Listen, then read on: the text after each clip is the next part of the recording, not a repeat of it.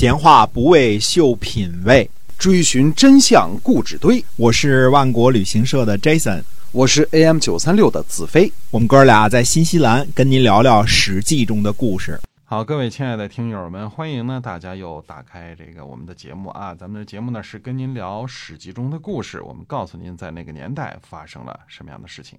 嗯，那么晋国呢去王城迎接孙周回晋国继位。嗯，孙周呢是晋襄公小儿子，呃，桓叔杰的孙子。嘿，啊，绕啊。嗯，桓叔杰呢显然还在呃遵循着晋献公时候留下来的法律，公子公孙呢均不能居住在晋国。啊，这是一个非常古老的法律，但是到现在呢还一直适用啊。桓叔杰呢和儿子惠伯旦呢都居住在王城。孙周呢有个兄长，但是这个兄长呢，嗯，是个傻子，分分辨不出豆子和麦子的区别，嗯，所以呢不能好多人都分不出来。现在不 现在那那那时候很重要啊，嗯 所以呢不能立为国君嗯啊。那么孙周呢是晋国中兴，呃，叫做什么非常有名的中兴之主啊，晋悼公啊。晋悼公在中期呢起了非常大的作用啊。自打晋悼公开始呢，直到韩赵魏三家分晋，这都很很后很久远以后的事儿了啊。嗯这个晋最后的这个呃离开晋国出走的这个晋出公到这儿为止啊，包括这个晋出公之后，直到这个晋国彻底的灭亡，就是所谓的绝了祭祀啊，都是这一支儿传下去的，就孙周这一支儿传下去的。那么孙周呢，被迎回到晋国的这一年呢，只有十四岁，啊，十四岁。晋国的这个诸位大臣呢，到清源，清源呢位于今天的山西稷山东南，去迎接呃孙周。孙周呢对诸位大臣说了，说孤开始的愿望啊，并没有想到这样，就是做晋国的国君。嗯，现在呢到了这一步，难道不是上天的意志吗？人们拥立国君呢，是为了让他发布命令。立了国君，如果又不服从，那要国君干嘛？诸位呢，要我做国君是在今天，不让我做国君也是在今天。恭敬顺从国君呢，是会受到神灵的保佑的。这个，这个晋悼公啊，这个我们说孙周啊，嗯不是个简单的人儿。对，嗯你看这嗯这番话说的相当的有水平哈。哎，对的。那么诸位大夫们都说呢，他这这是臣等的愿望，岂敢不唯命是听啊，对吧？哎，哎，十五日，孙周和诸位大臣们订立盟约，才进入都城。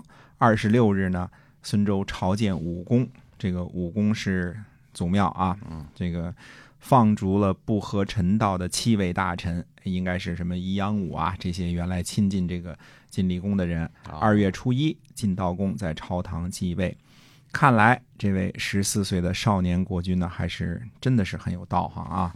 他明白呢自己拥有继承顺位，所以呢回国上任。但是呢，他也清楚这个晋国各大家族大夫们呢位高权重，这个不想糊里糊涂的被大臣们就就当做傀儡了。一个十四岁小孩儿是吧，拉回去当了傀儡了。嗯，很容易就成为傀儡。哎，对所以现在呢，就把握住这个最佳的时机，先行和大臣们呢申明自己的权利。你们要让我当当国君，你得听话，不能给我这个架空。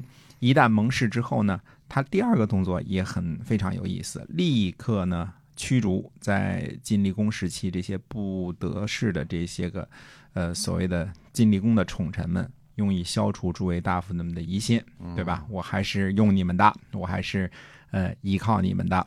那么在栾书当政的这一时期呢，很多人都把晋厉公呢这个描述成这个多么的昏庸啊，多么的骄傲啊，比如说诛杀三系啊等这些事情啊。那么就简单的呢把晋厉公呢看作一个昏君。那其实呢，这个晋国的君臣之间的争斗呢，从晋厉公的父亲晋景公那个时候其实就开始了。如果我们大家都记得啊，像赵同、赵括被杀，对吧哎？先家被灭族，这都是君臣之间的斗法的结果啊。虽然说我们说这个这个先胡啊嗯被杀，这个是死有余辜啊，因为叛变嘛，对吧？这个勾结这个敌人，对吧？嗯但是呢，呃，这个这个怎么说呢？晋景公呢，他不可能在这个呃这个众大夫这个势力强悍的情况之下呢，怎么样公然表示不满？但是呢，借机会诛杀一两家呢，也是一件呃好事儿，毕竟剪出一些羽翼嘛，对吧？哎呃，实际上呢，征伐赤狄所得的土地呢，大部分呢都赏赐给了荀林父。那么晋景公，晋景公呢，其实也有他的难处，因为从晋献公一直延续下来的公子公孙呢，不能居住在晋国的命令，导致晋国呢几乎没有亲近的贵族，就是没有公族。那这种情况呢，在春秋诸侯当中呢，几乎是独一无二的，因为，嗯。春秋时期呢，各个这个诸侯国的贵族呢，几乎都是公族的这个贵族当家。那就算是这个，我们说这个最早崛起的这个齐国啊，这个这个国中呢，还有天子亲封的国士和高士这两位呃国手，对吧？这是这是周王的这个卿士啊。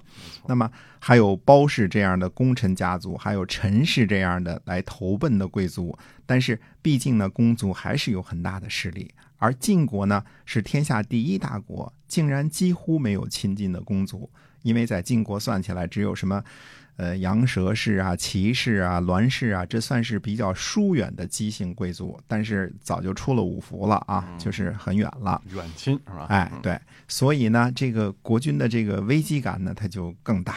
这个晋厉公呢，比他的父亲晋景公呢，对于权臣当政这一点呢，就更加的敏感。嗯，呃，不想让大夫们呢继续把持朝政。晋厉公呢，几乎成功了。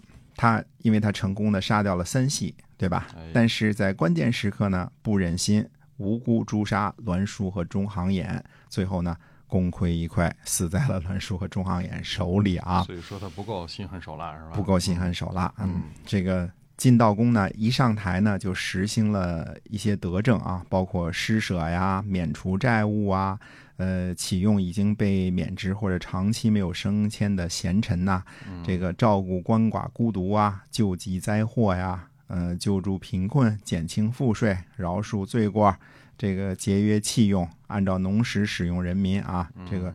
呃，保证个人的欲望呢不与农事相冲突，这些德政呢是针对这个老百姓而言的啊。这个在国家树立一些德政和威望啊。